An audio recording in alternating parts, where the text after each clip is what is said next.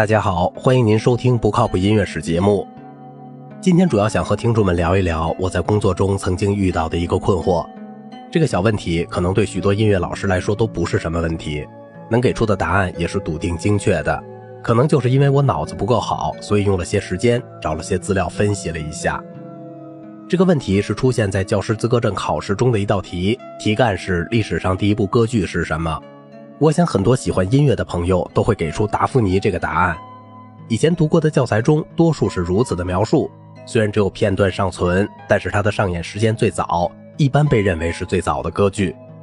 可是我就是不明白这个问题是怎么成立的，因为达芙妮能不能被称为最早的歌剧一直存在争议。我先把比较可靠的歌剧的起源跟大家说说。首先，我们明确一下怎样的题材能被称为歌剧。克劳德·帕利斯卡是研究巴洛克音乐的专家，在他的书中对歌剧有一个简单明了的定义，说歌剧就是与独白、对话、布景、动作和连续或近于连续的音乐相结合的戏剧。这个题材的最早期作品仅仅能够确定到16世纪末，可是音乐与戏剧的结合却可以追溯到古代。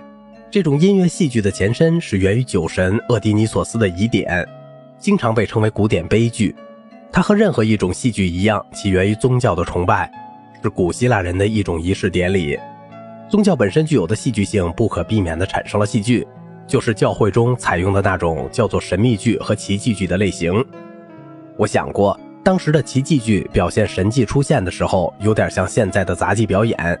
意大利歌剧起源于劳达赞歌，劳达是意大利语赞颂的意思，由平信徒和苦行行会在行进时演唱。神秘剧是宗教性质的，而且有修养的教士一般不会使用民间的歌曲和舞蹈。戏剧化的劳达产生了两种题材，一种是魔戏，一种是神戏。其实他们俩是一回事儿。魔戏在乡村演出，神戏则是城市戏剧，更加精致讲究。按我的理解，就是前者是草台班子，从演员到服化道都差点儿后者就是在戏楼里演出了，演员俗称老板，行头和扮相都更棒一些。许多纪年史都记载了托斯卡纳各地不张的神戏演出，它似乎就已经是16世纪的整体艺术品了。1573到1592年，佛罗伦萨贵族乔瓦尼·巴尔迪领导了一群知识分子和音乐家，这个群体被称为 Gamerata，开始实验一些他们对古希腊音乐的认知，并且研究古希腊悲剧中是怎样使用音乐的。他们使用古希腊神话中的故事改写脚本进行创作。达芙妮可能是他们最早的一次尝试。保罗·亨利·朗认为，达芙妮其实不过是一个实验。1597年被里努奇尼重新修订后，仍然不过是一个戏剧化的田园剧，而且缺乏真正的戏剧因素。这部在书中带引号的歌剧，只是比以前所有的尝试更加超前。其实，所谓的田园剧，就是根植于文艺复兴时期的拉丁语田园剧，是很抒情的一种形式，在文艺复兴时期的意大利宫廷里盛行。我们再说回《达芙妮》这部剧，约翰希尔在2005年出版的巴洛克音乐中完全没有指出达芙妮是最早的歌剧，而同样称其为最早的实验。格劳特和帕里斯卡合著的《西方音乐史》中也称之为一种实验。于志刚老师在《西方音乐简史》中用词最为严谨，称这部作品可能是最早的歌剧。我们再看一看一共有多少人参与了这部剧的创作。脚本是里努奇尼写的，有唱有情节，是分场景的舞台作品。从1594年开始创作，一共经历了四年的时间。一开始，音乐是由科尔西独立创作的，之后卡奇尼和佩里开始组织这些音乐，最终版本是佩里完成的。在上演之前，脚本作者里努奇尼又重新修订了一遍，这个我们刚才提了一下。早在1594年，第一版应该就在贵族雅克布科尔西的宫廷里做了第一次演出。具体日期不能确定，反正不可能太早，因为作曲是在卡梅拉塔会社于1592年改由科尔西领导才开始的。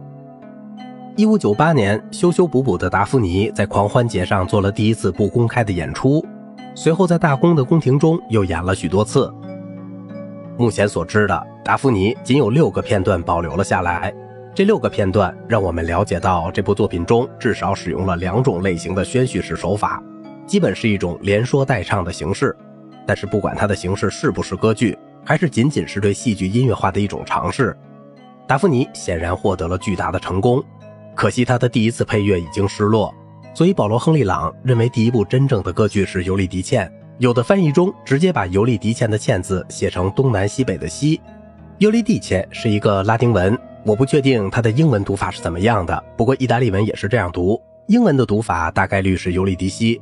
我见到最严谨智慧的翻译是于志刚老师的，于老师使用了草字头加西的“茜”字，这个字本身是个多音字，可以读西也可以读茜，我更倾向于读茜。尤利迪茜无论从文学还是音乐的角度，都可以放心的称为歌剧，体现了卡梅拉塔会社所有的憧憬和实验。达芙妮的台本被马丁奥皮茨翻译成德语，在一六二七年由许茨谱曲。从而成为了历史上第一部德国歌剧。不知道是不是这许多的第一次，使得达芙妮被认为是音乐史上的第一部歌剧。达芙妮作为一次尝试的作品，题材被称为歌剧，略显牵强。一六零零年十月十六日，在皮蒂宫演出的《尤利迪茜》，音乐其实是由佩里完成的。卡奇尼也为这部剧写了许多歌曲，并且强行的加入了这部作品之中。卡奇尼威胁说，如果不加入他创作的歌曲，他就不让跟随他的歌手在尤利迪茜上演时演唱。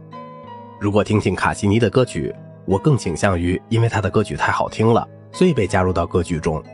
在这次演出之后，两个人都争相出版了自己谱曲的乐谱。这部歌剧如果在首次出版的层面被称作第一部歌剧，也是当之无愧。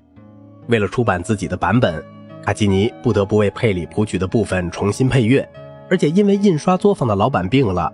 最终在一六零一年十二月出版，总之比佩里晚了。有研究指出，因为佩里和卡奇尼使用的是一样的台本，所以他们的两个版本很接近。但比较一下声乐部分，卡奇尼的音乐本能显得更强一些。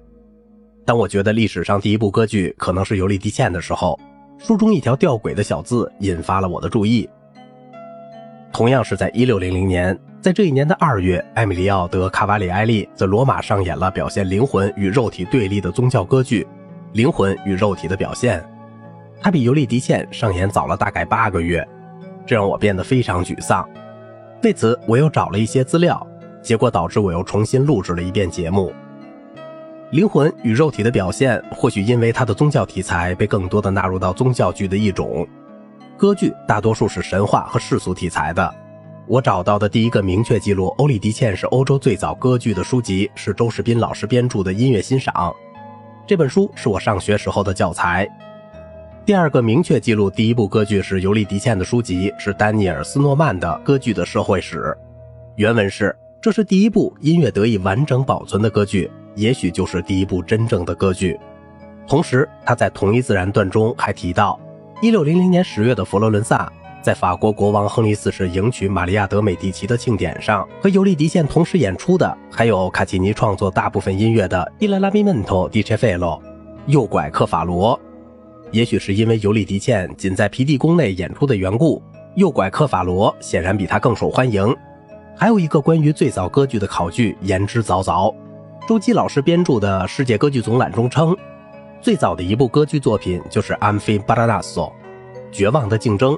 由意大利人 Orazio Vici 编剧作曲，一五九四年在摩德纳上演，一五九七年在威尼斯出版。作者还做了关于首演地的考据，在查阅了纽约兰登公司英文版的歌剧大全和一九八七年柏林德文版的 Open Lexicon，其实就是歌剧词典。但是作者只用了德文，出于对书籍的尊重，我如实的读了出来。在查阅了这两部工具书之后。作者纠正了我国外国歌剧荟萃中收录的一个备注，就是这部歌剧的首演是在摩德纳，而不是在威尼斯。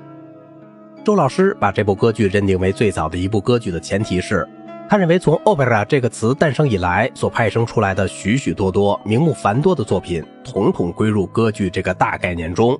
他对大概念的依据是《西欧歌剧概况》的作者霍赫洛夫金娜的论述，其中意思是说。歌剧是许多艺术和题材发展的综合，所以对它始终要用大尺度去衡量，小尺度最终要被抛到一边去的。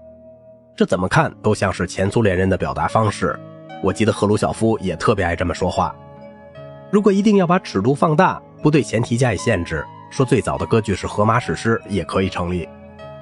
鉴于周老师在歌剧期刊中自谦的称自己为业余爱好者，我还是不采纳他这个考据了。最后，我真是希望这些出考题的人能不能把题干设计的严谨点儿。这个问题就好像在问谁是第一个唱歌的人。我就想，不管是达芙妮还是尤利迪茜，他们都是里努奇尼写的脚本，佩里和卡西尼创作音乐。为什么不考一些有明确答案的、没有争议，或者起码目前学界普遍承认的研究成果呢？比如尤利迪茜是哪一年上演的？很难相信出题的人为什么如此的草率。总之。如果您以后遇到相关的考试，我还是建议您填入标准答案，就写达芙妮。不过我也曾经干过傻事儿，就是在选择题旁边写了好多注释，我还为此写了一篇文章，等以后有机会我和大家念叨念叨。不过达芙妮和尤利迪茜哪一部被认为是历史上的第一部歌剧，他们都代表了早期成熟歌剧的起源。我不在这里带节奏。总之，我最终完成了这样的理解。尤利迪茜是最早的完整出版的音乐和文学上相对成熟的歌剧，达芙妮是最早上演的音乐和文学上带有实验性质的部分音乐遗失没有完整版本的歌唱剧。好啦，既然达芙妮的乐谱遗失了，肯定也没有音乐可以听，但是给他谱曲的人有其他的音乐留了下来。我今天就给大家分享一首卡西尼写的歌曲，在他的新音乐中出版，是一首单声歌曲，由刘特琴伴奏。对于单身歌曲这种题材，我们有机会再说吧。接下来，我们只听音乐。